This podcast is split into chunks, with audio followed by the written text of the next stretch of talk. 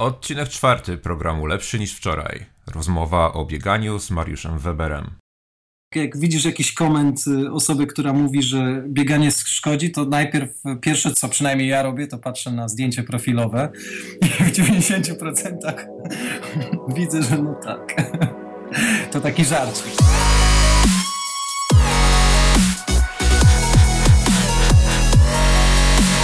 Witam w czwartym odcinku programu Lepszy niż wczoraj, programu, w którym rozmawiamy na temat triatlonu, diety, metod treningowych i wszystkiego, co związane jest z pracą nad samym sobą. Z tej strony wasz prowadzący Paweł Halacis. Czwarty odcinek i to odcinek szczególny, bo mamy pierwszego rozmówcę. Mariusza poznałem ponad pięć lat temu i choć na żywo widziałem go chyba tylko raz w życiu, to ciągle utrzymujemy kontakt, często rozmawiamy o naszych poczynaniach. Ma on zupełnie inne podejście zarówno do treningów, jak i generalnie do życia. Na swoim fanpage'u potrafi rzucić tekst w stylu: dzisiaj regeneracyjne kilkanaście kilometrów po wczorajszych czterdziestu pięciu, więc myślałem sobie, że dobrze byłoby o tym porozmawiać. Ultramaratończyk, kochający góry. Nie będę przedłużał wstępu, bo rozmowa wyszła nam grubo ponad godzinna, tak więc zapraszam. To moja rozmowa z Mariuszem Weberem. A nie, to wiesz, bo, bo no, jeszcze to musimy od początku zacząć, bo ja, ja nie skupiłem się. Spoko. Serwus. No. Dobra, e, to powiedz mi, jak to wyglądało twoje doświadczenie, jeśli chodzi o góry, zanim zacząłeś biegać? Bo zwiedziłeś tego chyba dużo i pisałeś, że chciałbyś żyć w górach i tak dalej, i tak dalej. No tak, to w ogóle zaczęło się od, od szczenięcych lat. Z harcerzami łaziłem po, po, po górach i, i gdzieś, gdzieś to pewnie... To pewnie był początek wszystkiego. Być może bez tego w ogóle nie trafiłbym w góry i myślę, że moje życie mogło zupełnie inaczej się potoczyć, ale a potem już w dorosłym życiu zacząłem jeździć bardzo dużo w góry, w wysokie góry również. Trochę się wspinałem, bardzo dużo chodziłem po górach na całym świecie.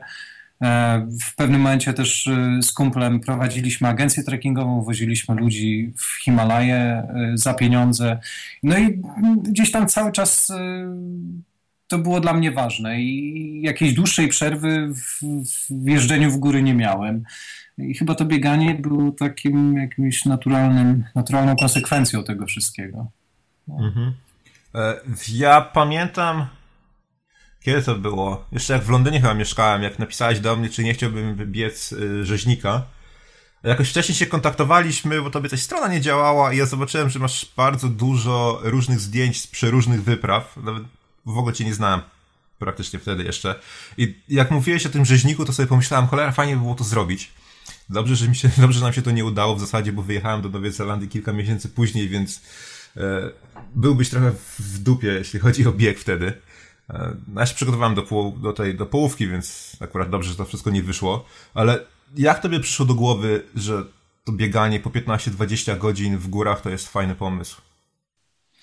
Wiesz co, jak się przeprowadziłem do Berlina, to na jakiś krótki weekend którejś wiosny, jeszcze dużo śniegu było w górach, pojechałem z żoną w Alpy. Pojechaliśmy do Garmisch czy do Grainau, do Grainau chyba i no i jak to z żoną tam poszliśmy sobie na krótką wycieczkę w górę i na takim podbiegu, podejściu długo nam się, długo, długo szliśmy pod tą górę, minął nas biegacz. Ja tak sobie pomyślałem, kurwa, przepraszam. E... Nie, nie ma problemu, możesz mówić co chcesz. Ja, ja, tutaj, ja tutaj z żoną ledwo co idę, bo pionowo było prawie, a on sobie tak, tak dosyć luźno, na luzaku, wolno, no, ale biegnie cały czas, bez przerwy. Ja tak sobie wtedy pomyślałem, kurde, może ja bym spróbował, bo, bo jakby wtedy brakowało mi inspiracji górskiej po przeprowadzce, po wyprowadzce z Polski. No i zacząłem coś tam, coś tam truchtać, zacząłem w internecie szukać informacji o biegach górskich, no i okazało się, że to jest całkiem duża społeczność w Polsce, zresztą nie tylko w Polsce, że sport chyba nabiera na popularności i No i w Polsce chyba ikoną w ogóle biegania w górach, jednym z pierwszych ultramaratonów i jednym z ładniejszych na pewno jest, jest bieg Rzeźnika. No i myślałem sobie, hmm, mam rok, może spróbuję, może się przygotuję do tego. Nigdy w życiu nie przebiegłem żadnego wcześniej maratonu w górach, ani, ani po asfalcie. Moje bieganie kończyło się tak naprawdę tylko na tym, na przygotowaniach do, do wyjazdów w góry wspinaczkowych czy trekkingowych. Zupełnie kondycyjnie to traktowałem. I raczej nie biegałem więcej niż kilkanaście kilometrów, zresztą jak każdy, powiedzmy, jogger. Mhm. No i zacząłem szukać, wiesz, kurczę, partnera do tego, bo, bo formuła biegu Rzeźnika jest taka, że, że musisz znaleźć drugą osobę, wystartować z nią i zakończyć. Zgłosić się trzeba pół roku wcześniej i mieć jeszcze duże szczęście bycia wylosowanym. Nie można później tego partnera zmienić, więc to dosyć poważna sprawa. I tak się zacząłem rozglądać za ludźmi, którzy coś tam robią, prawda? Ruszają się, powiedzmy. Styl życia nie ogranicza się do piątkowo-sobotnich imprez, a później leczenia się w poniedziałek i pracy w korporacji. No i ty byłeś jedną z pierwszych takich osób, bo, bo, bo, bo, bo już tam gdzieś zajmowałeś się na bardziej poważnie albo mniej poważnie, pewnie teraz już ale mniej ja wte- poważnie. Wtedy biegałem to pewnie jakieś dziesięć kilometrów maksymalnie. No ale to wiesz, do wszystkiego można się przygotować, jak no się jasne. Okazuje. Nie? I, no, i, no i ty odmówiłeś, później jeszcze pytałem kilku, kilku innych osób, które dobrze wyglądają. No, okazało się, że dobry wygląd niekoniecznie przekłada się po pierwsze ani na chęci, żeby troszeczkę pocierpieć, ani na, na jakąś super kondycję. To po prostu byli koledzy z siłowni. No i, i, i w końcu znalazłem partnera, ale to, to był właśnie ten impuls do biegania w górach i chyba ten bieg Rzeźnika zmotywował mnie do tego. Tam pomiędzy, pomiędzy tą decyzją a, a biegiem Rzeźnika na wiosnę, przed samym biegiem Rzeźnika, sam bieg Rzeźnika jest w czerwcu, zaplanowałem sobie maraton, taki lokalny niemiecki maraton w Turyngii, niezbyt wymagający, tam miał z tysiąc trzysta metrów przewyższeń i pobiegłem. Okazało się, że w ogóle zająłem piąte miejsce w mojej grupie wiekowej, co mnie bardzo podbudowało i zmotywowało. Jeszcze coś mi wisiało na brzuchu wtedy, pamiętam. No i, i nie miałem pojęcia kompletnie o treningu wtedy. Mhm. Ale tak się to zaczęło, tak. To, to, był, to był impuls, a później już poszło chyba naturalnie, bo mi się to spodobało po prostu. No, od razu wiedziałeś po tym pierwszym maratonie, że to będzie przygoda na długo, czy jednorazowy wyskok w, na Rzeźnika, a później ci przyszła chęć, żeby jednak robić więcej i coraz lepsze dystanse, dłuższe dystanse i większe biegi? Nie, po maratonie to, to, to miałem mnóstwo wątpliwości, bo, bo, bo trapiły mnie takie typowe kontuzje dla początkującego i zupełnie nieświadomego biegacza. E, i trening, nie wiem czy w ogóle można było to nazwać treningiem, bo był tak chaotyczny i, e, i, i zupełnie oderwany od, od tego, co teraz robię chociażby. E, mm, no ale na biegu Rzeźnika, bo bieg Rzeźnika skończyłem z bardzo bolesną kontuzją, ale tam poczułem atmosferę ultra i, i całej tej społeczności, bo, bo to myślę, że jest bardzo istotne w bieganiu ultra, że, że ci ludzie, którzy, którzy, którzy tworzą tą społeczność, która jest dosyć oparta na takim, na poczuciu wolności, poczuciu braku jakichkolwiek ograniczeń, nie licząc oczywiście takich super top sportowców, którzy tam cisną mocno i, i, i zależy im na wygranej. E, nie, nie. Mówię tutaj o zwykłych biegaczach, którzy gdzieś tam kończą w środku czy w drugiej połowie stawki. E, to właśnie chodzi o wolność, o, o jakąś ekspresję siebie. E, to, ta atmosfera mi się mega spodobała i poczułem, że, że, że, że to jest to. Właśnie wtedy, w pobiegu Rzeźnika. Gdzieś tam na biegu Rzeźnika już zacząłem w głowie planować. Ja tak miałem po pierwszym triatlonie, nawet lokalnym, jak zobaczyłem bandę ludzi, nikt nikogo praktycznie nie znał, ale wszyscy byli zajawieni tym samym tematem. No wiadomo, triathlon zupełnie inny od y, ultrabiegów, y, ale właśnie to poczucie, że przynależysz do jakiejś grupy, która jest zainteresowana tym samym, co ty, y, daje kopa rzeczywiście później. To jest ta wspólnota celu, nie? Mhm.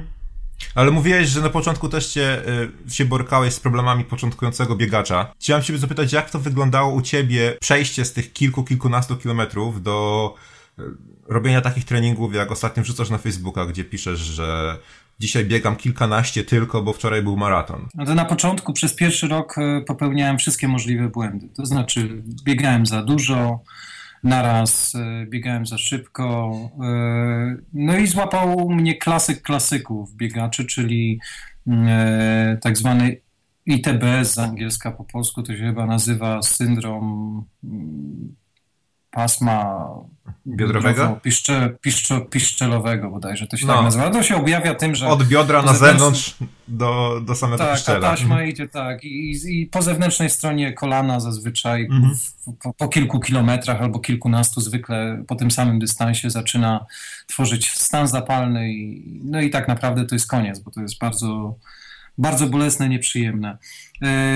To to mnie złapało i tak chyba z pół roku się z tym bujałem, po różnych fizjoterapeutach chodziłem, w końcu znalazłem bardzo dobrego ortopedę i, i bardzo dobrego fizjoterapeutę w, w Berlinie, który tak naprawdę po dwóch sesjach, po dwóch sesjach usunął trwale ten problem. On już się później po, po, po tej fizjoterapii nie pojawił nigdy.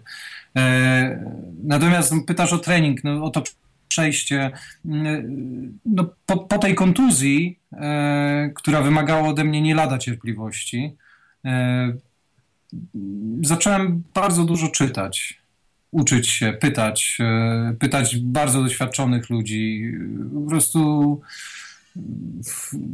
taranem, taranem zdobywałem wiedzę i gdzieś tam e, zacząłem ją wykorzystywać. E, no i okazało się, że żeby biegać ultra, trzeba być bardzo, bardzo cierpliwym. Nie można wszystkiego naraz zrobić. Nie można w ciągu, no, można w ciągu roku rzeźnika przebiec, przygotować się do niego w zasadzie od zera i przebiec go. Eee, natomiast no, zwykle kończy się to kontuzją. To, co zrobiłem, było za szybko i znacznie zwolniłem. I, i te, te dystanse, te treningi zacząłem robić po prostu z głową i bardzo, bardzo wolno zwiększałem obciążenie, dystans i to, to tak jakoś szło właśnie w tym mhm. kierunku. Teraz biegam bez bólu w zasadzie. Czasem drobne rzeczy się przytrafiają, ale to nieuniknione, myślę.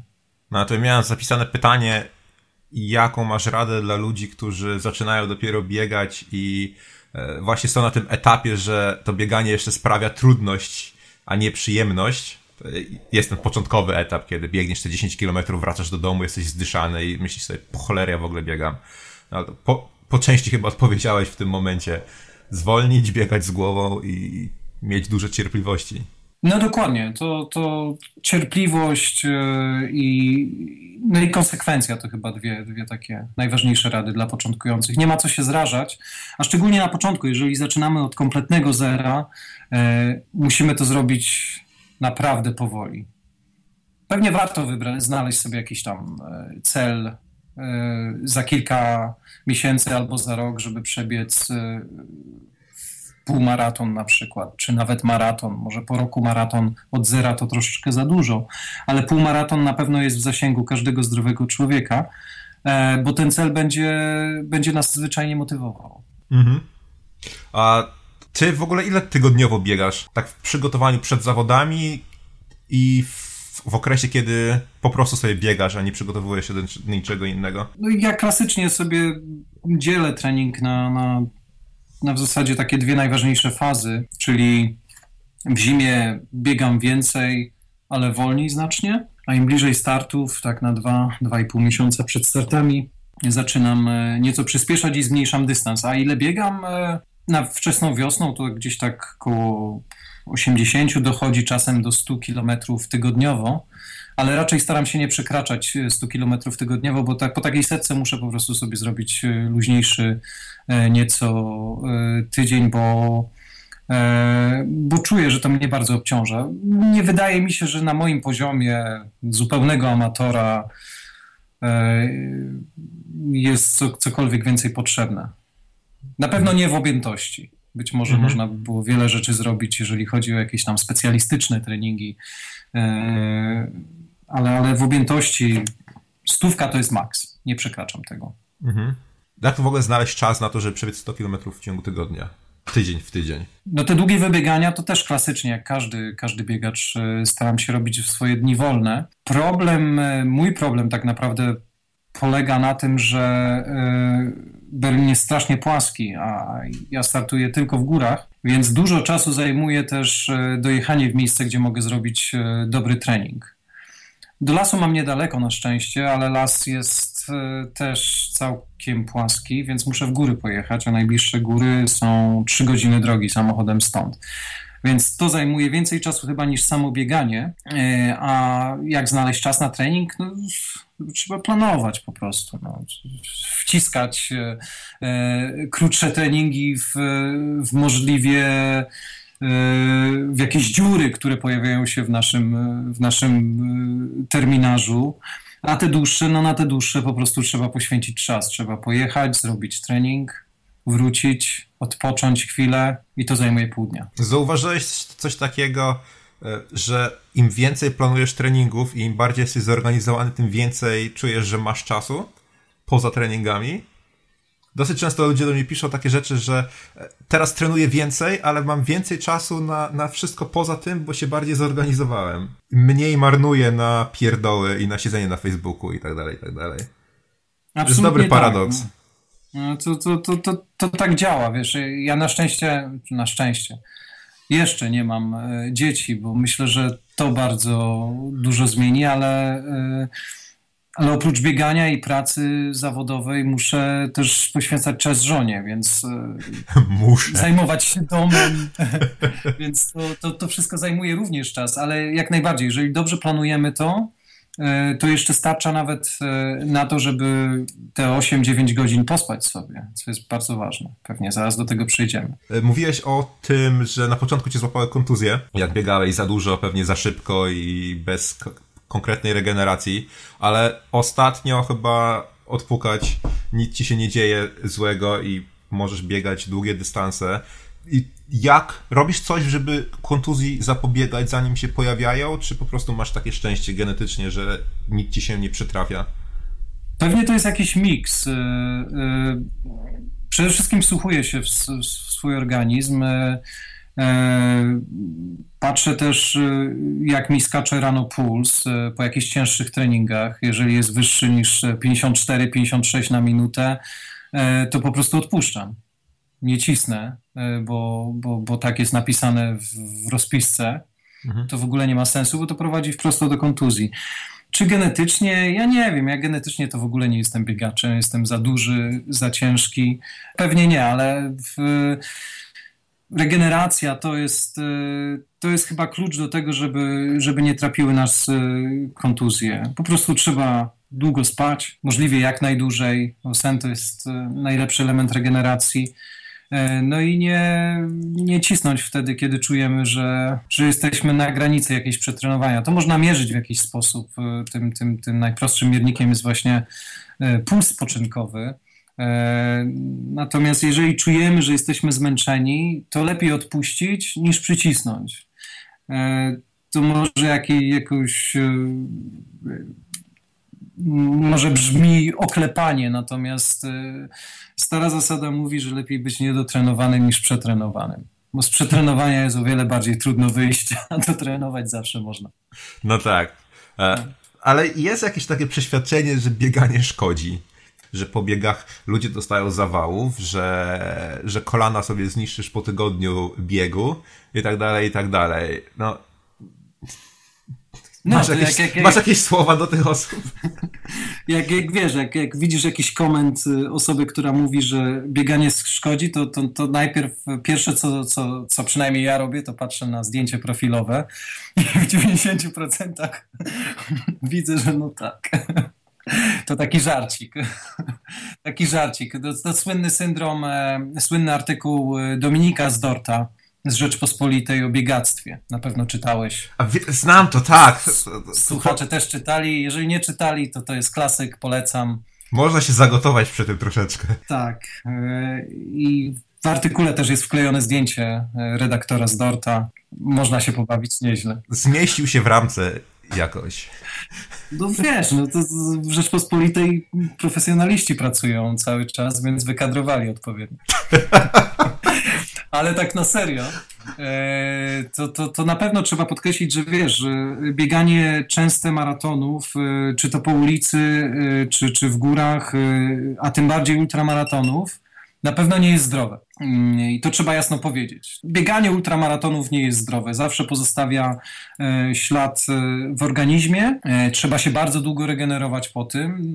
Zresztą jak każdy ekstremalny wysiłek. Natomiast jeżeli położymy na szali takie dwa najważniejsze argumenty, e, to znaczy styl życia osoby, która uprawia sport regularnie, chociażby ultramaratończyka albo Ironmana, ale na drugiej szali położymy styl życia takiego typowego kanapowca, który no, chodzi do pracy, ma siedzący tryb życia, wiesz, w weekendy czegoś się napije ze znajomymi, yy, siedzi przed telewizorem, komputerem i tak dalej, to zdecydowanie, mimo że ten ekstremalny wysiłek podczas naszych zawodów, które tak naprawdę robimy kilka razy w roku, a nie co miesiąc, no jest tysiąc razy lepszy i myślę, że mimo wszystko wydłuży nam życie. A chyba o to chodzi. A nawet jeżeli nie wydłuży, to, to, to, to sprawi, że to szczęśliwsi. Życie, że właśnie, że to życie będzie, będzie, będzie miało taką... No, po prostu wielką wartość. Nie wiem, będziemy lepsi może. Mhm. Tutaj jest taki paradoks, bo, bo wielu przeciwników biegania mówi o tym, że bieganie niszczy kolana, że stawy się rozwalają. I tutaj jest paradoks, bo oczywiście, że jeżeli przesadzimy z treningiem albo będziemy zwiększać obciążenia zbyt szybko, no to możemy doprowadzić do kontuzji, również kontuzji takiej trwałej, którą, którą, którą, nie wiem, nawet operacyjnie trzeba leczyć.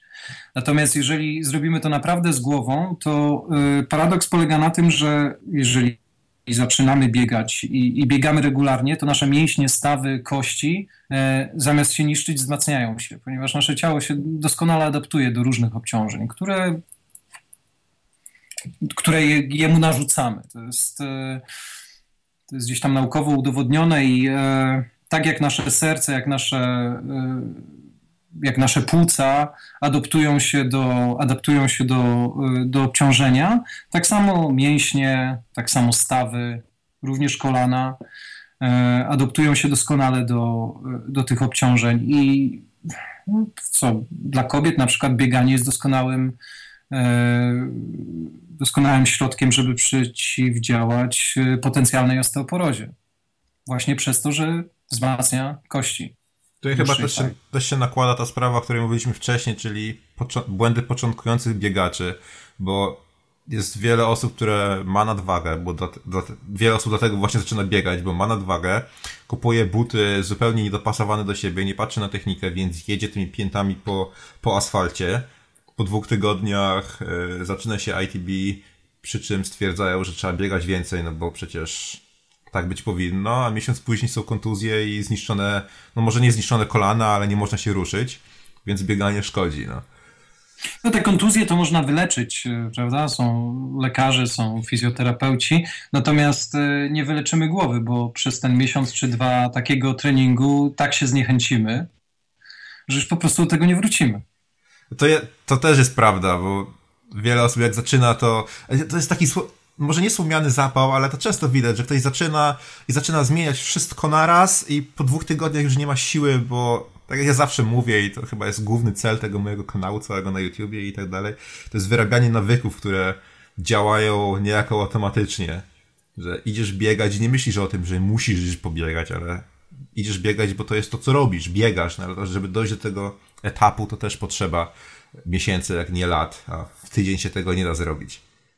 No to prawda, no, to, to, to wiesz, to nie jest też, też ta, taka sielanka, że po prostu kochasz to robić i, i za każdym razem wychodzisz. Czasem trzeba dodatkowo się jakoś zmotywować, a czasem nawet zmusić, żeby wyjść. No ale to jest kwestia celu. Mhm. Ja się zmotywowałem ostatnio w ten sposób, że stwierdziłem, że będę biegał codziennie. Choćby te dwa trzy kilometry, po prostu wyjść i, i przebiec. Robię te treningi dłuższe, które są tam według, trening, według programu treningowego, ale gdy jest y, dzień odpoczynku albo dzień bezbiegowy, no to idę sobie przebiec dosłownie trzy kilometry, dwadzieścia do piętnastu minut, tak żeby było, że byłem biegać. I powiem Ci, że po, po miesiącu to jest coś takiego, że nie mam już absolutnie takich myśli, że o cholera muszę dzisiaj, tylko nagle to jest to, co robię, po prostu codziennie biegam. Raz to jest trening i czasami rzeczywiście jest tak, że dzisiaj jest trening ciężki i trzeba, ale wyjście samo do biegania już w tym momencie nie, nie jest żadnym problemem.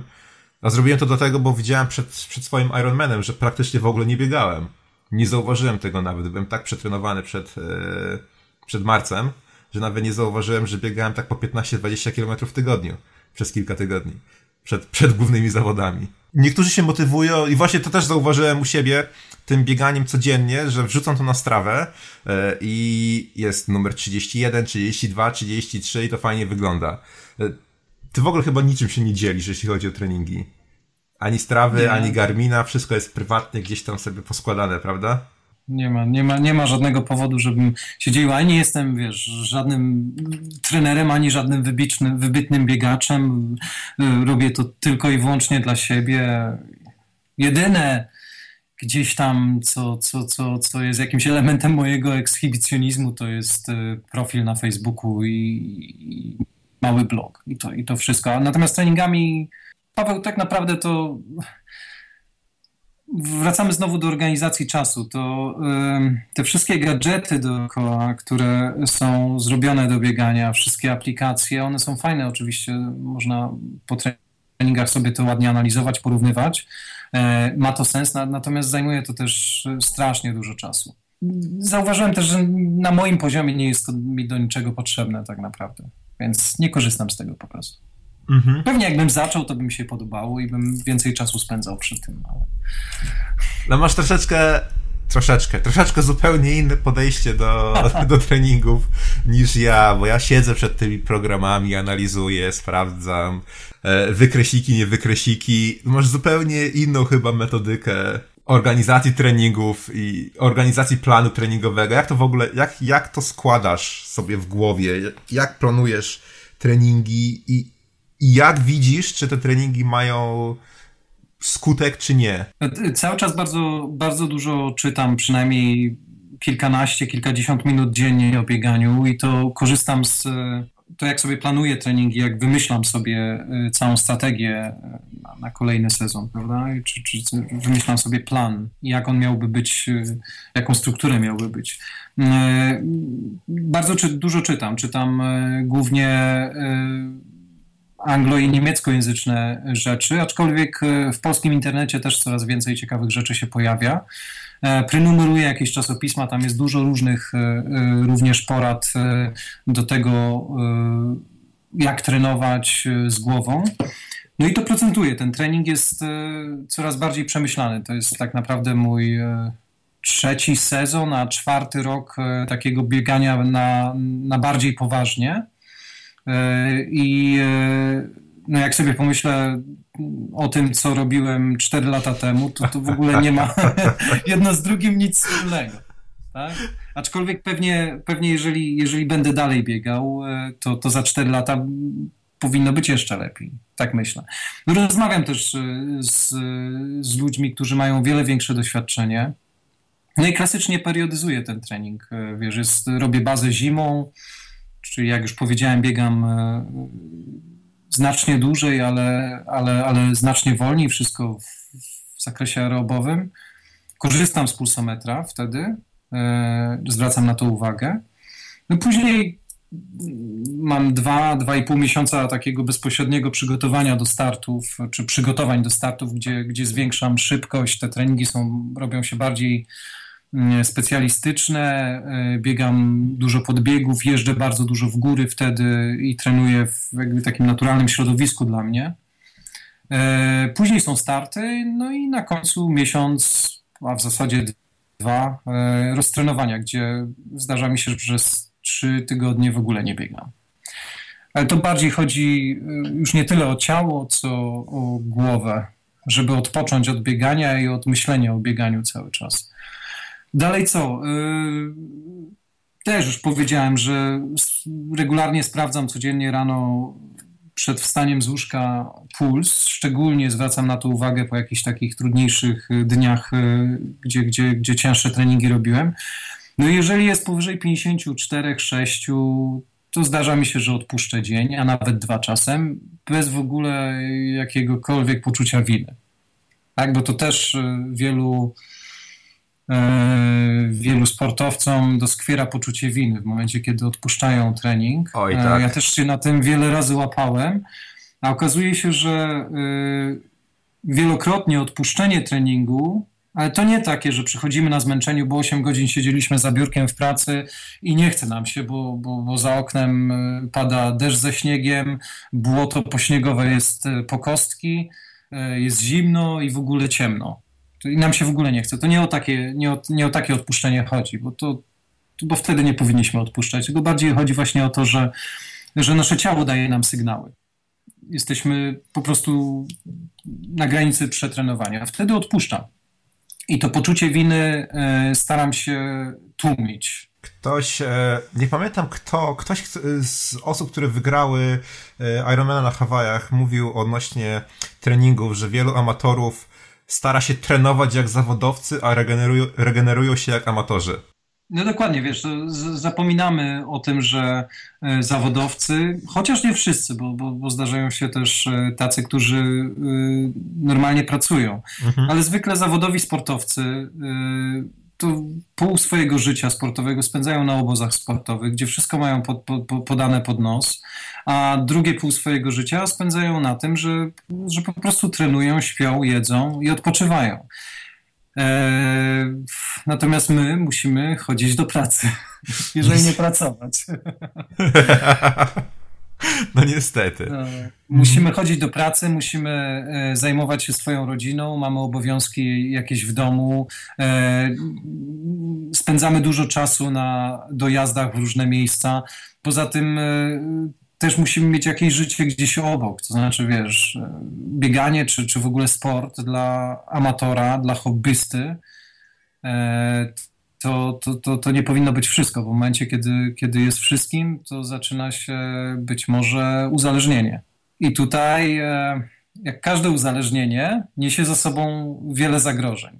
Tak? Mówimy tylko o, o, o tym, co się mieści w terminie uzależnienie, nie o tym, że sport to zdrowie i tak dalej, tylko, mhm. e, tylko zaczynamy, może się zdarzyć, że zaczniemy więcej tracić niż zyskiwać na tym, w momencie, kiedy jesteśmy uzależnieni kompletnie od tego. E, I o, o, o tym też trzeba myśleć, myślę, że, że, żeby, żeby, mieć, żeby mieć życie poza sportem. To jest ta różnica między sport to jest to, co robię, a sport to jest to, kim jestem chyba. Masz rację. Tak.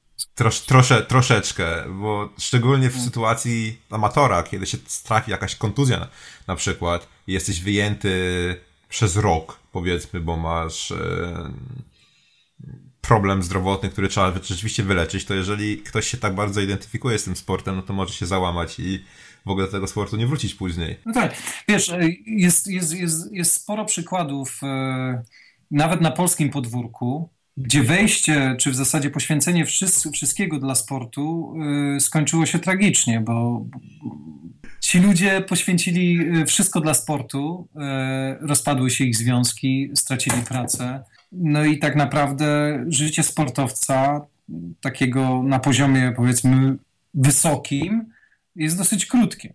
Kończymy pięćdziesiąt lat i nasze ciało po prostu nawet w sportach wytrzymałościowych zaczyna po prostu być coraz słabsze.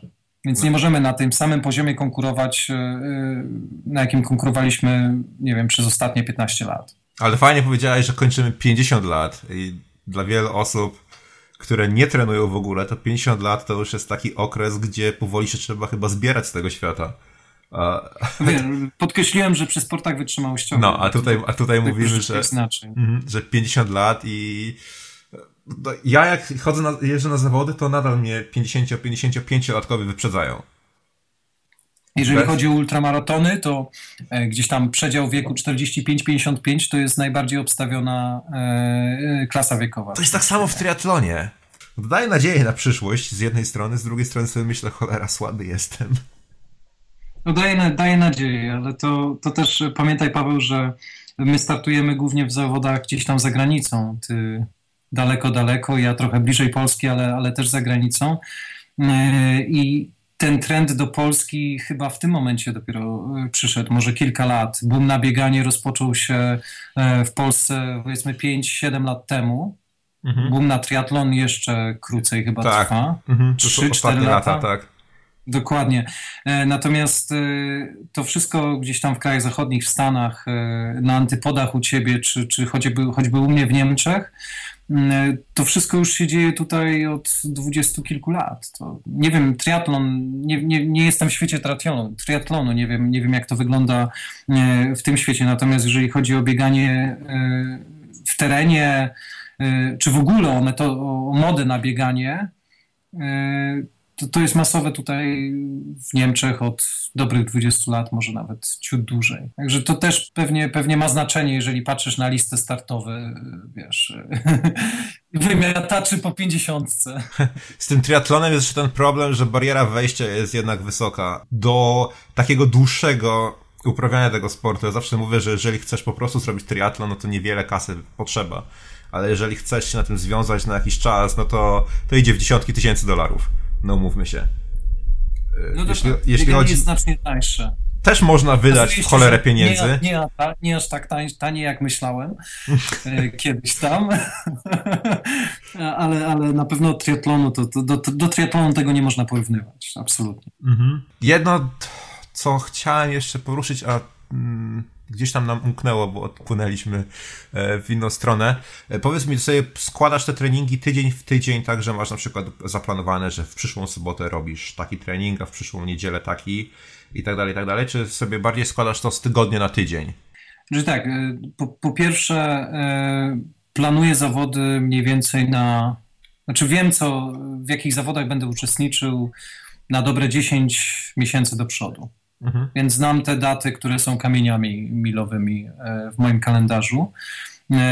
No i pod nie, a tak naprawdę pod te pierwsze, najważniejsze zawody planuję sobie cały trening. Czyli po roztrenowaniu, gdzieś tam późną jesienią, zaczynam, zaczynam biegać te, te dłuższe biegi, zaczynam budować bazę.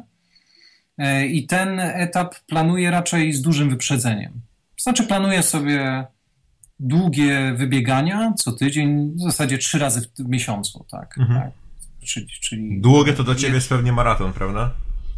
W tym momencie. Nie, no to na początku, wiesz, na początku, na początku zimy to wcale nie. Co ty, gdzieś koło dwudziestu kilometrów od dwudziestki powiedzmy zaczynam i zwiększam to z tygodnia na tydzień powiedzmy o dwa kilometry. Aż mhm. gdzieś tam dochodzę. W tym roku chyba najdłuższe wybieganie zrobiłem czterdzieści pięć czy sześć kilometrów w górach gdzieś tam.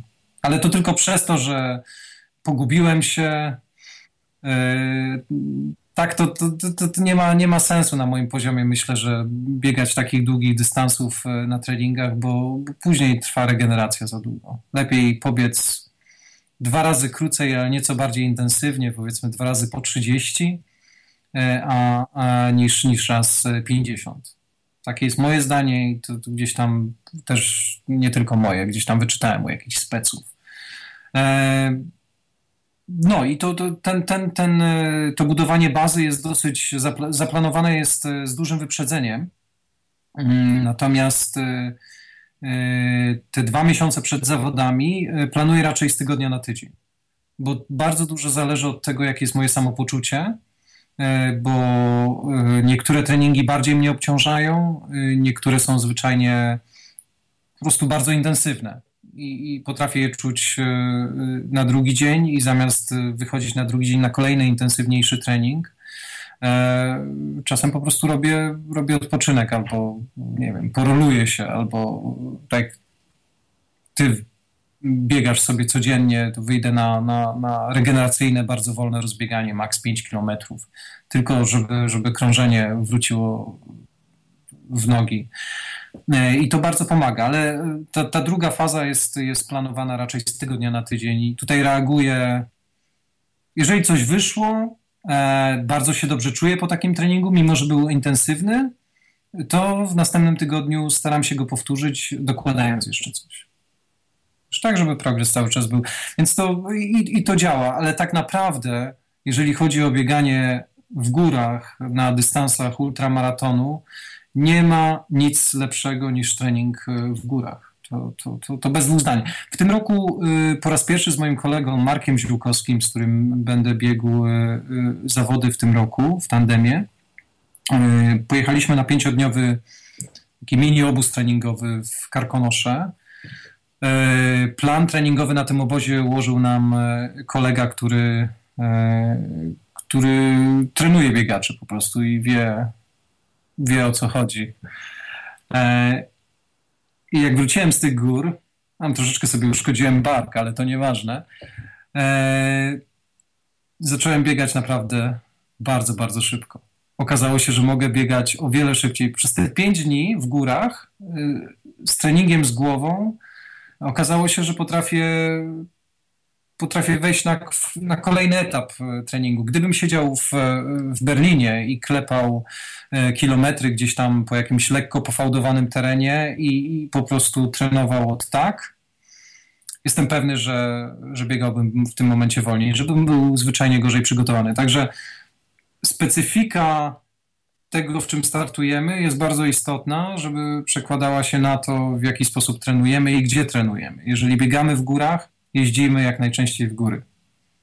Jeżeli planujemy jakiś start w, w koncepcji skyrunningu, czyli po, to są zawody, które, które są wyżej niż dwa tysiące metrów nad poziomem morza, musimy jeździć w góry i trenować powyżej dwa tysiące metrów nad poziomem morza. Jeżeli planujemy przebiec maraton po ulicy, no to trenujmy na asfalcie. Tak, to jakby nie ma innej drogi chyba, tak? Jeżeli, jeżeli biegamy, to naszą główną składową treningu powinno być bieganie, a nie jazda na rowerze na przykład. Mówiłeś o regeneracji i teraz mówiłeś też o tym przygotowaniu z tygodnia na tydzień. Coś, coś robisz poza tętnem spoczynkowym? Jakieś badania krwi albo mm, wizyty u lekarza, czy po prostu bardziej słuchasz organizmu plus tętno spoczynkowe, jeśli chodzi o przetrenowanie i, i poziom zmęczenia organizmu? To jeżeli chodzi o poziom i zmęczenia organizmu, to, to, to, to, to w zasadzie wystarcza mi, jeszcze raz podkreślę, na moim skromnym poziomie e, samopoczucie i, i tętno spoczynkowe. Natomiast e, e, życzyłbym sobie, wracając do, do wizyt u lekarza, żeby którejś z kilku pism biegowych w Polsce zaczęło jakąś wzmożoną akcję, żeby zachęcać sportowców amatorów, biegaczy, triatlonistów do regularnego, regularnych wizyt u lekarza.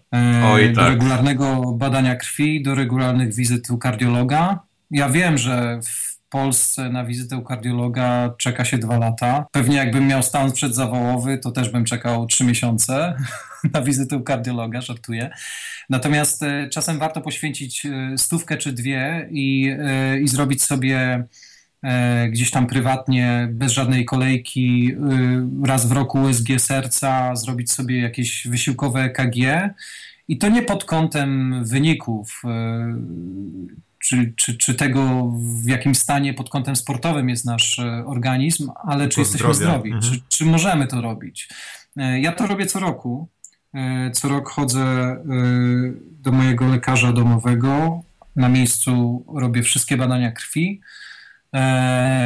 Dostaję skierowanie od lekarza na U S G mięśnia sercowego po to, żeby co rok wykluczyć ewentualną tendencję do przerostu mięśnia mhm. sercowego, co jest jakąś tam częstą, może nie częstą, ale zdarzającą się przypadłością sportowców, którzy uprawiają sporty wytrzymałościowe. Czy to jest główna, główny powód śmierci, jeśli chodzi o sporty wytrzymałościowe, to jest przerost lewej komory serca. Tak, to się serce sportowca bodajże nazywa, tak? Krótko, z tego co ja to rozumiem, to serce sportowca po prostu się powiększa całościowo, a przerost lewej komory polega na tym, że lewa komora rośnie do wewnątrz i się zmniejsza jako tako i mięsień staje się twardszy Aha. i zaczyna pompować mniej krwi. To jest ta ściana twardsza się robi. Tak. Mhm. To jest ta różnica e, taka na zupełnie amatorsko zrozumiałym poziomie, ale E K G nie jest w stanie tego rozróżnić, bo po, pokazuje... Bada, bada impulsy elektryczne. Tak, i u mnie też za każdym razem E K G pokazuje przerost lewej komory serca, ale U S G pokazuje, że jest to właśnie serce sportowca, czyli serce jest powiększone jako takie, no tak to, tak to działa, ale nie jest to patologiczne i rzeczywiście no, to warto robić, bo jedna na sto tysięcy osób na maratonie umiera, albo jedna na dwieście pięćdziesiąt tysięcy na maratonie, a jedna na sto tysięcy jeśli chodzi o triatlon. I to właśnie głównie są śmierci spowodowane nagłym zatrzymaniem akcji serca. To nie jest zawał serca, tylko właśnie nagłe zatrzymanie akcji serca, które jest spowodowane jakimiś problemami, które mo- można by było uniknąć, gdyby człowiek się tylko badał i o nich wiedział. No statystycznie to nie jest dużo, ale warto wiedzieć po prostu. Kumpel ostatnio robił E K G wysiłkowe, to kosztowało go w jednej z sieci lekarskiej w Warszawie, chyba w Trójmieście to robił, sto dwadzieścia złotych E K G wysiłkowe razem z wizytą u lekarza zaraz po, po tym E K G. A to, są to, są żadne, to są żadne pieniądze, dokładnie. To są żadne pieniądze dokładnie, a na takie E K G wysiłkowe pewnie z Narodowego Funduszu Zdrowia trzeba czekać z rok w Polsce. Natomiast warto te sto dwadzieścia złotych zainwestować, drugie, drugie sto dwadzieścia w U S G serca co rok, w, w to badanie profilaktyczne, no niż żyć w jakiejś niepewności. Można po prostu tańszy plecak biegowy kupić sobie. Ale to jest ciekawe, że jesteśmy w stanie wydać kilkaset złotych na kawałek włókna węglowego czy tam jakiegoś lepszego plecaczka, ale na to, żeby zadbać o, o, o siebie, no to jest drogo. Tak, jest tak, coś takiego. Tak. To, jest, to jest paradoks. Więc kurczę, bardzo, bardzo bym sobie życzył, tak jak jedno z fantastycznych pism biegowych Ultra robi akcję Biegam Ultra, nie śmiecę. Tak, życzyłbym sobie, żeby któreś z pism zrobiło akcję Biegam i żyję. Biegam, biegam i jestem zdrowy, tak? Mhm. Coś takiego. Bo to, to, to, to, to jest to, czego w Polsce na pewno wśród biegaczy, co, co polscy biegacze zaniedbują. To obserwuję też w rozmowach z, z moimi znajomymi na zawodach. Kiedy ostatnio, kiedy ostatnio robiłeś U S G serca? Co to znaczy ostatnio? Nigdy. A, a E K G wysiłkowe? Nie, no to tam, tam u lekarza tego, no. Yy, a badanie krwi, a cztery lata temu. Tak to jest. Ale wiesz co, to nie jest tylko w Polsce. To, to nie jest tylko w Polsce. Na pewno nie jest tylko Polska z tego względu, że jak popatrzę na triatlon, nie wiem jak jest z ultra, z ultrabiegami, z maratonem jest tak samo, połowa tych ludzi zotyła. Jest też część osób, która po prostu robi tego Ironmana czy tam maraton i chudnie przy okazji, bo startuje z pułapu na przykład dwieście kilogramów, ale znam wiele osób, które ważą na przykład koło setki, czy mają to dwadzieścia kilogramów nadwagi i im jest, mhm. ich, im jest z tym komfortowo i nic z tym nie robią. Jestem pewien, że taka osoba też badań sportowych robić nie będzie, no bo gdyby robiła, to by zauważyła, że jednak trzeba troszeczkę coś zmienić. To też nie mówię po to, żeby się do, do kogoś przypieprzyć, ale to też widać, że nie do końca to tak działa, jak powinno. My się skupiamy chyba na wynikach i na tym, żeby dobiec do mety, a nie na tym, żeby być zdrowym. No wiesz, teraz y, y, pewnie jeszcze będziemy o tym rozmawiać, ale y, za dwa tygodnie startuję we Włoszech i tam organizatorzy biegu, który zresztą jest w takiej serii y, y, Ultra, Włosi wymagają dostarczenia certyfikatu podpisanego przez lekarza i to, to chyba jedy, w jedynym kraju przepisy wymagają tego, żeby przed startem w jakiejś imprezie, przynajmniej w jedynym kraju, o którym słyszałem, trzeba było przedstawiać taki certyfikat. A jako, że ja mieszkam w Niemczech, tutaj chodzę też do lekarzy, mhm. a Niemcy... Yy, jest taki stereotyp, który chyba jest bardziej prawdziwy niż nieprawdziwy, że lubią porządek. Moja domowa lekarka powiedziała, że nic mi takiego nie podpisze, jeżeli nie zrobię tysiąca badań dookoła, bo ona bierze za to odpowiedzialność. Także w, w tym roku yy, chyba nabiłem w swoim życiu statystykę wizyt u lekarza i odwiedziłem ich naprawdę wielu. Ale dzięki temu też wiem, że jestem no, zdrowy jak ryba. Lekarka mi powiedziała na końcu, jak już to podpisywała, pytając się, ja się jej zapytałem, no to co, to mogę przebiec te sto dwadzieścia w górach kilometrów? Jeśli pan chce, no to pan może, ale po co? Tak, i podpisała. To oznacza, że jestem zdrowy. A miałeś coś takiego z lekarzami, że dostarczasz im jakieś badania albo idziesz do nich na badanie i oni nie wiedzą, co z tym zrobić, bo się nie mieścisz w żadne ramy, nigdy wcześniej tak. tego nie widzieli? Tak, tak, tak. E K G robię takie zwykłe raz, dwa razy w roku i na wydruku z komputera na E K G zawsze jest napisane, co jest w normie, a co jest poza normą, więc jeden, wie, jeden wykrzyknik jest właśnie przy tętnie spoczynkowym, mm-hmm. tak, tętnie spoczynkowym, który gdzieś tam raz mi spadł chyba nawet poniżej czterdziestu, bo relaksacyjna muzyka leciała w gabinecie. No ja, ja robiłem E K G i wyszedł wydruk i ja już wiem, ona jeszcze nie wie, ale ja już wiem, że ona czyta i patrzy i nie wie, co z tym zrobić i w pewnym momencie mówi: pan poleży chwilkę, ja zawołam kolegę. A sobie myślę, co, tętno spoczynkowe. Ona, a skąd pan wie, bo ja takie mam. Ale to nie jest normalne. Tak, to jest normalne. Potem miałem badanie, badanie krwi, w którym wyszły troponiny, to są um, białka mięśnia sercowego, które mm. norma- u normalnych ludzi wychodzą w momencie, kiedy masz zawał serca najnormalniej w świecie, gdy mięsień umiera i się rozkłada. Wychodzą troponiny mm. we krwi, więc od razu był alarm, dzwonili do mnie w pracy, żebym przyszedł koniecznie z, już natychmiast, bo możliwe, że miałem zawał. Gdy potem się okazało, że a, jak się biega długie dystanse, to po długim dystansie te, te troponiny zaczynają przeciekać, co jest normalnym efektem. I pewnie gdybyś ty sobie zbadał, to po jakimś yy, dłuższym treningu też byś miał. Troponiny po ultra czy po, po Ironmanie potrafią się utrzymywać dobre kilka tygodni jeszcze. Tak, ale to nie ma nic wspólnego z zawałem, ale lekarze o tym nie, nie. nie wiedzą.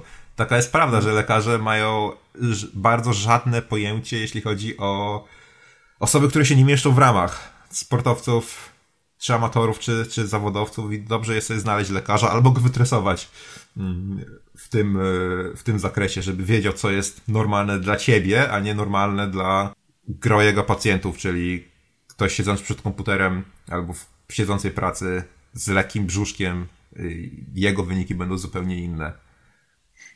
Wielu lekarzy uprawia sport. Mój ortopeda biega maratony.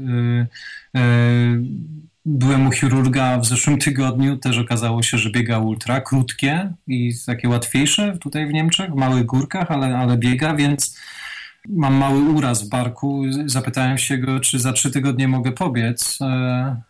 On powiedział, tak, wszystko powinno być ok. Normalnie jak się idzie do lekarza z urazem, to lekarz zwykle mówi, bo mówi to zwyczajnie asekuracyjnie, bo nie rozumie zupełnie celu tego, dlaczego mógłby powiedzieć inaczej. Dwa miesiące pauzy, dwa miesiące bez biegania. Tak? Mm. Natomiast jeżeli, jeżeli znajdzie się lekarza, który, który rozumie biegacza czy sportowca, albo sam jeszcze uprawia do tego sport, bardzo rzadko powie. W tym naprawdę musi być coś bardzo poważnego, żeby, żeby, żeby powiedział, żeby zupełnie przestać trening, tren, trenować. No ale mówiliśmy właśnie, że y, ludziom zależy bardziej na y, wizerunku, może nie tyle wizerunku, co na wynikach, niż na zdrowiu, a chyba nie ma miejsca takiego, które, gdzie ludziom by bardziej na tym zależało niż siłownia.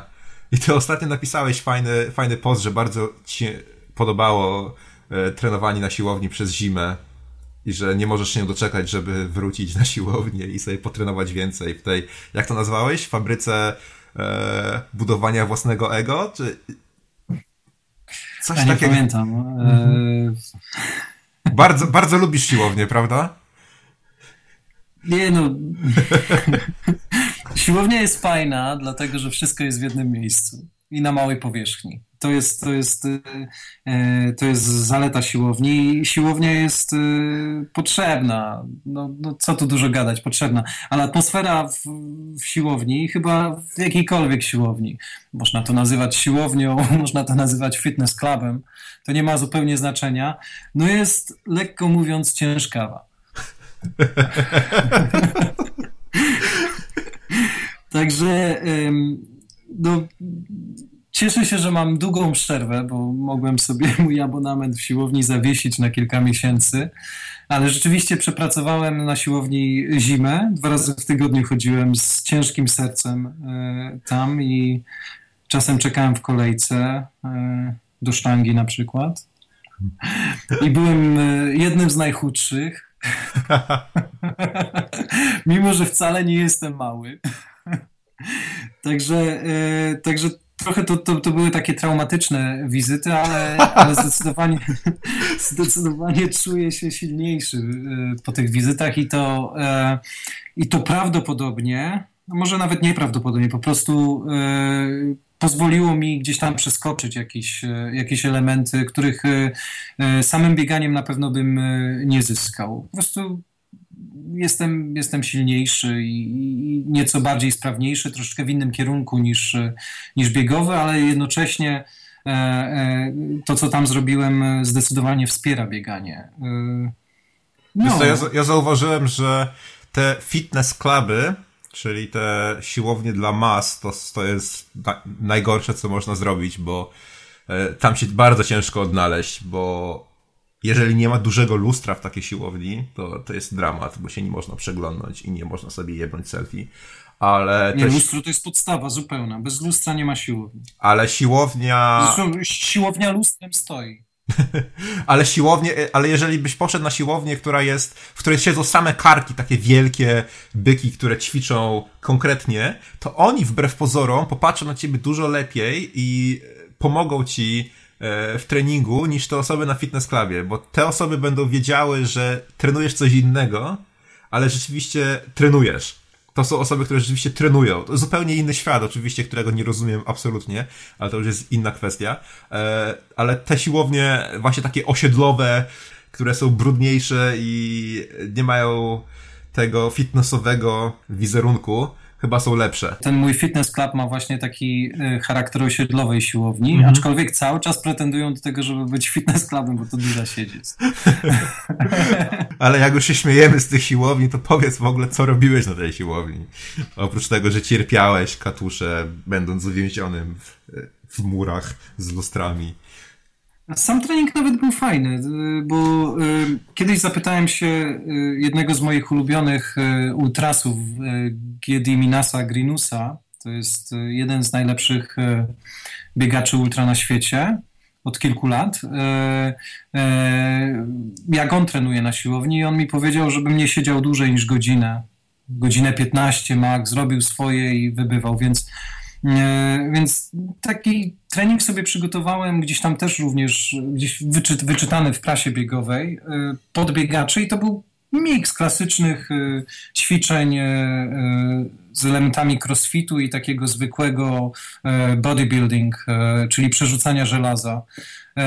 W zasadzie chyba na maszynach to robiłem tylko, suw, wypychałem nogi suwnicą, a resztę Resztę ćwiczeń to były ćwiczenia z wykorzystaniem albo sztangi, albo hantli, no i ciężaru własnego ciała. Mhm. I, to, i to, to, to fajnie tak w, w takich obwodach funkcjonowało. Przez tą godzinę jeszcze nie zdążyłem się znudzić. Jak gdyby to rzeczywiście dłużej trwało, to, to mogło być sam, sam trening mógłby stać się, stać się męczącym. I, i zawsze taki niezmęczony stamtąd wychodziłem, ale mocno pobudzony. Już nie mówiąc o tym, że mi skakała adrenalina patrząc na tych ludzi. Oj, nie. I wcale nie chcę się wywyższać. Nie wiem, nie wiem, czy ludzie będą... Czy polubią ten fragment wypowiedzi, czy nie. Nie, ja, mam, ja nawet nie mam w tym momencie wykupionego abonamentu na siłowni, zrezygnowałem, miałem i stwierdziłem, że to, to chyba nie ma sensu. Chyba że masz parę rzeczy, rzeczy w domu i możesz w domu zrobić jakieś tam, nie wiem, kilka czy kilkanaście stacji sobie, wiesz, mhm. i poprzerzucać coś. No to, to ma sens, ma sens jednak. Ja też myślałem, że nie ma sensu, ale ma sens. Ma sens, ale właśnie ostatnio zacząłem troszeczkę inaczej ćwiczyć i powoli zauważyłem, że jeżeli dokładam sobie rzeczy mm, tydzień w tydzień, a nie z dnia na dzień nagle wszystko yy, naraz, to zupełnie inaczej to wygląda i przyszło bieganie, przed rower, który robię dosyć intensywnie i regularnie, dorzucę siłownię. W ogóle nie pływam ostatnio. Chyba już zapomniałem, jak się pływa, no ale... A bo ty teraz masz taki luźniejszy czas, bo my odwro- Tro... odwrotnie ży- żyjemy. Żyjemy ja odwrotnie, mam... no tak, ja mam zimę w tym momencie. Sezon mi się więc... zaczął, a tobie się skończy. Nam się, tutaj się sezon kończy, jest zima. Yy... Zima w Nowej Zelandii nie jest jakoś zimno, odwykłem już do tego minus dwadzieścia stopni. Yy... podczas zimy w Polsce, ale dużo deszczu jest. Mam w listopadzie dopiero zawody takie konkretniejsze. Pa- październik? W październiku. To, to moje ultra całe. No właśnie, bo się zapisałem na ultramaraton. Gratuluję. No, tak sobie pomyślałem. Oglądałem, oglądałem filmik na YouTubie gościa, z którym będę miał swoją drogą rozmowę kilka, za kilka tygodni i on rzuci takim tekstem, że masz pięć sekund, żeby podjąć jakąś decyzję, bo po tych pięciu sekundach mózg ci się włączy, a, a, a, walić to.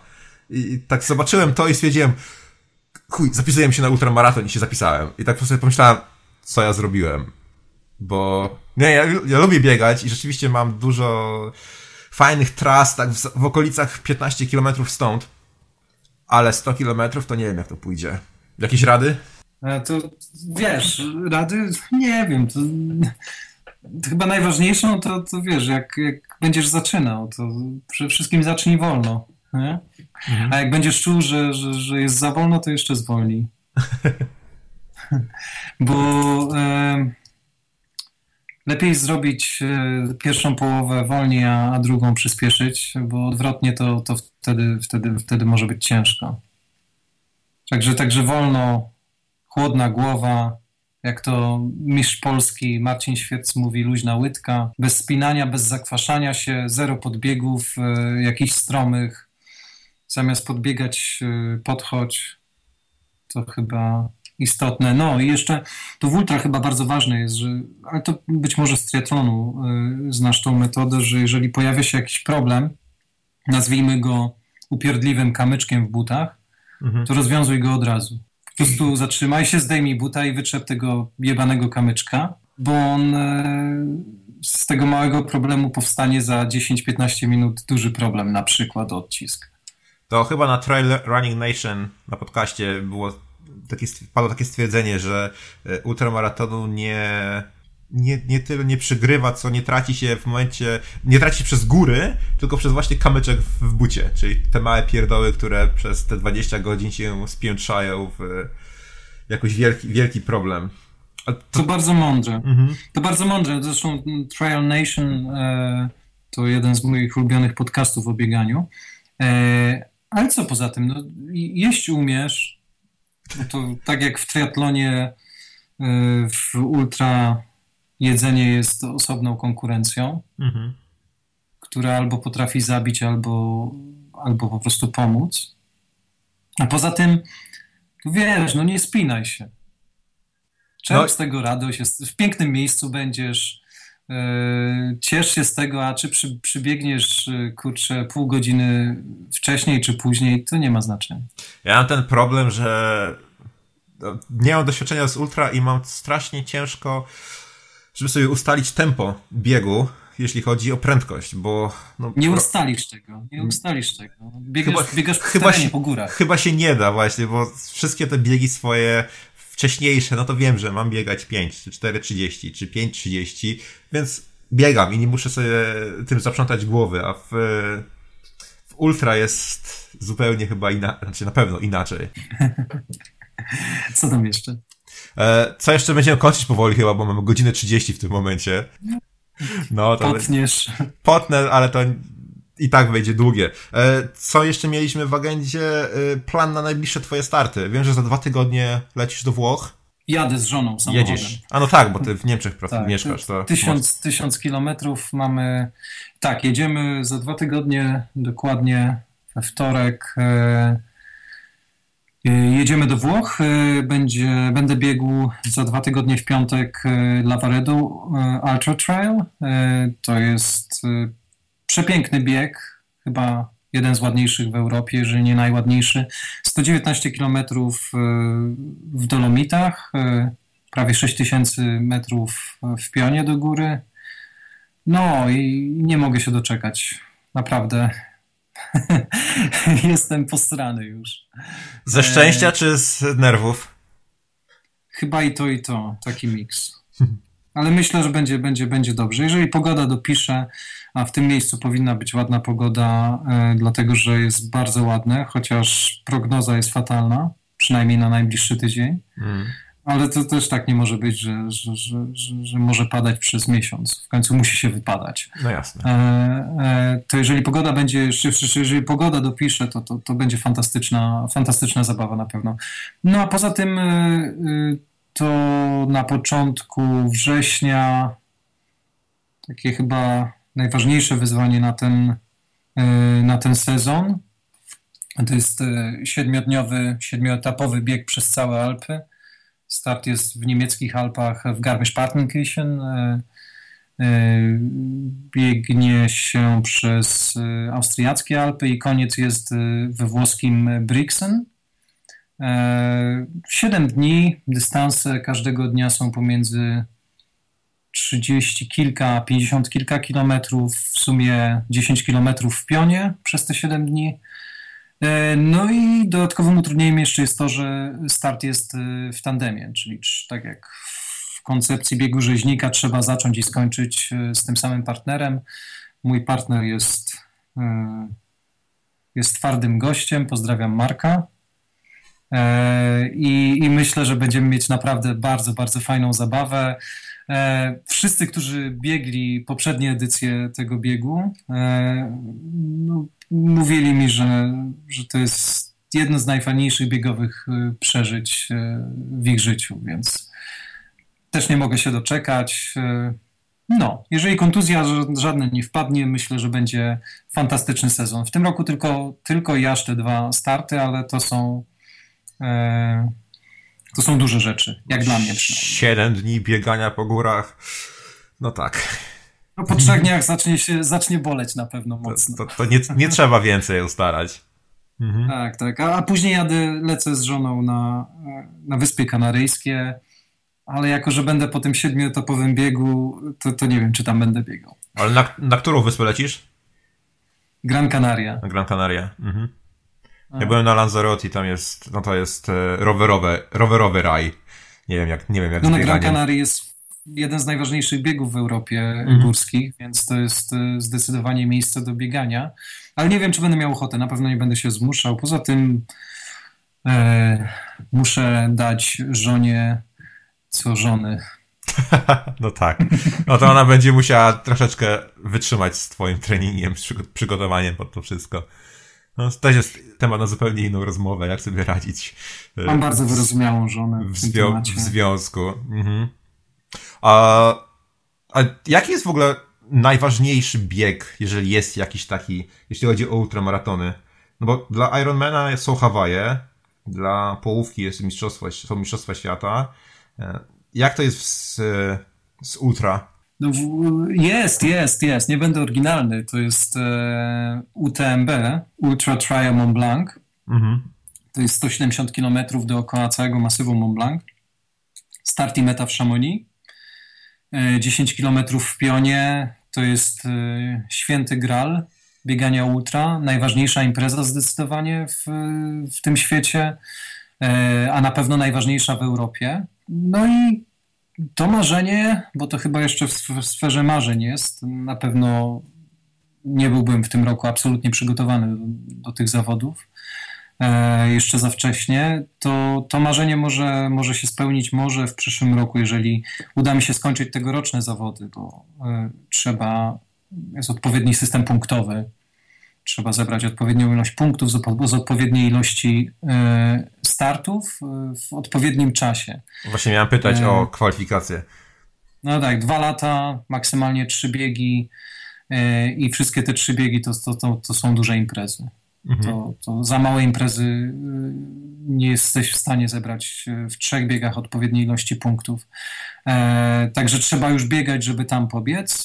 No ale poza tym i co jest trudniejsze niż chyba zebranie tych punktów, to losowanie. Bo mimo, że wymagane są biegi kwalifikacyjne, to, to, to, to jeszcze jest kilka osób na miejsce startowe, więc trzeba mieć dużo, du, dużo szczęścia jeszcze. No zobaczymy. Jeżeli uda mi się w tym roku skończyć to, co planuję, to będę miał wystarczającą ilość punktów, żeby wziąć udział w losowaniu i jak szczęście dopiszę, to może za rok to będzie mój główny cel. A poza tym w tym roku nie, ale w przyszłym roku y, chciałbym właśnie pobiec U T M B albo inny bieg stumilowy jako pierwszy i do tego to chyba będzie główny cel na przyszły rok. Y, y, y, y, a poza tym jeszcze chciałbym z kolegą zrealizować tajny projekt w górach poza Polską, w Europie, ale o tym sza jeszcze. To stumilowe biegi są dosyć popularne w Stanach chyba, oni tam tylko chyba setki robią, prawda? Czy to sto sześćdziesiąt kilometrów, ale tak jak, tak jak słyszałem, że Europa jest bliższa stu kilometrom, a w Stanach robią bardziej te sto milowe, czyli sto sześćdziesiąt kilometrów. Ma to sens, czy, czy w ogóle mieszam w tym momencie to, rzeczy? To, to, nie, nie, to ma sens. To znaczy ma to sens w, w tym kierunku, że najstarszy ultramaraton na świecie to jest, stu, czy najstarszy stumilowy maraton, ultramaraton górski na świecie to jest amerykański, to są amerykańskie zawody Western States. Mhm. Tam też jest chyba e... lo, losowanie, żeby się dostać do tego, nie? Tam to jest rzeźnia. Tak jak w U T M B jest kilka tysięcy miejsc startowych, tam w Stanach na Western States jest niecałe czterysta. No tak. Więc niektórzy czekają po siedem lat. Chyba mhm. w siódmym roku albo w szóstym ma się stuprocentową szansę na to, że się dostanie miejsce startowe. No bo to chyba szans, szans, szansa rośnie chyba z roku na rok, jeśli chodzi o to losowanie. Jakoś tak to zrobili. Geometry, geometrycznie, mhm. tak? Czyli pierwszy rok jeden los, drugi rok dwa, trzeci rok cztery, mhm. szesnaście i tak dalej. Tak, e, tak to, to, to, to Western States. Amerykanie biegają. Jest wiele podcastów, wiele artykułów o tym, czym się różni bieganie amerykańskie po górach i bieganie w Europie. No, obydwa podejścia mają swoje plusy i minusy. Na pewno Europa i to wszyscy amerykańscy topowi biegacze ultra mówią, że, że tutaj czuje się rywalizację. Zdecydowanie to jest... W Europie? To jest w Europie, tak. Mhm. W Stanach amerykańscy ultramaratończycy podchodzą do tego z takim amerykańskim typowym luzem. Oczywiście nie liczę tych, którzy, którzy są zawodowcami i, i cisną od początku do samego końca, tylko mhm. o takich przeciętniakach jak ja chociażby. Czaję. Oni tam podchodzą z luzikiem do tego. Celem jest głównie zakończyć, a nie rywalizować. Mhm. No ale sto sześćdziesiąt kilometrów to w ogóle mi się w głowie nie mieści w tym momencie. No to jest dużo, to jest dużo. Mi też jeszcze. Nie. Mhm. Dobrze, mamy godzinę czterdzieści rozmowy, więc chyba czas, czas kończyć. Nie wiem, czy ktokolwiek dosłucha do, do samego końca. E, to się wytnie. To się, wy, to się wytnie. Złożę z tego pięć minut takich samych przecinków i będzie dobrze. E, dobrze, na zakończenie e, może możesz się zareklamować pięknie. Wiem, że masz e, kanał na YouTubie, masz bloga. E, coś jeszcze? Masz sponsorów w ogóle w tym momencie już? Których trzeba pozdrowić, trzeba wypełnić obowiązki sponsorskie, czy jeszcze nie? Sponsorów to może za dużo powiedziane, ale, ale mam wsparcie w tym roku od Salomon Polska. Mhm. Dzięki wielkie za to. I od firmy Halfworn, która produkuje świetne rękawki startowe, takie do biegania i do jazdy na rowerze. Mhm. Bardzo polecam. Dobry sprzęt i polski. A z tym kanałem na YouTube to nie do końca, bo nie mam kanału na YouTube. Zbieram się do tego jak pies do jeża, ale nie mogę się zebrać. Natomiast, natomiast można mnie znaleźć na Facebooku mountain run kropka info i prowadzę również bloga. Staram się go aktualizować raz na tydzień, dwa. mountain run kropka info. Mhm. Widziałem, że piszesz w polskim i angielskim tak samo, yy, dość często. Tak, to z racji tego, że mieszkam, yy, mieszkam w Niemczech na stałe i yy, no i jestem gdzieś tam zarówno w środowisku biegowym w Polsce, jak i, jak i w Niemczech yy, obecny. No i angielski jest mniej hermetyczny niż niemiecki, więc, więc dlatego w dwóch wersjach. Dobrze, będziemy chyba kończyć. Dzięki wielkie za rozmowę i za to, że chciałeś poświęcić na to czas. Dzięki za zaproszenie. Dzięki wielkie, pozdro. No, trzymaj się, serwus. Dobrze, to tyle jeśli chodzi o dzisiejszy odcinek. Mam nadzieję, że rozmowa wam się podobała i że taka forma także się przyjmie. Pomyślałem sobie, że mógłbym coś takiego zrobić, że co drugi odcinek będzie to rozmowa z kimś na dany temat, a co drugi będzie to bardziej moje przemyślenie, czyli odcinek solo. Zobaczymy, co z tego wyjdzie. Dajcie znać w komentarzach wasze przemyślenia a tymczasem ja nie przedłużam. Do zobaczenia następnym razem. Hej!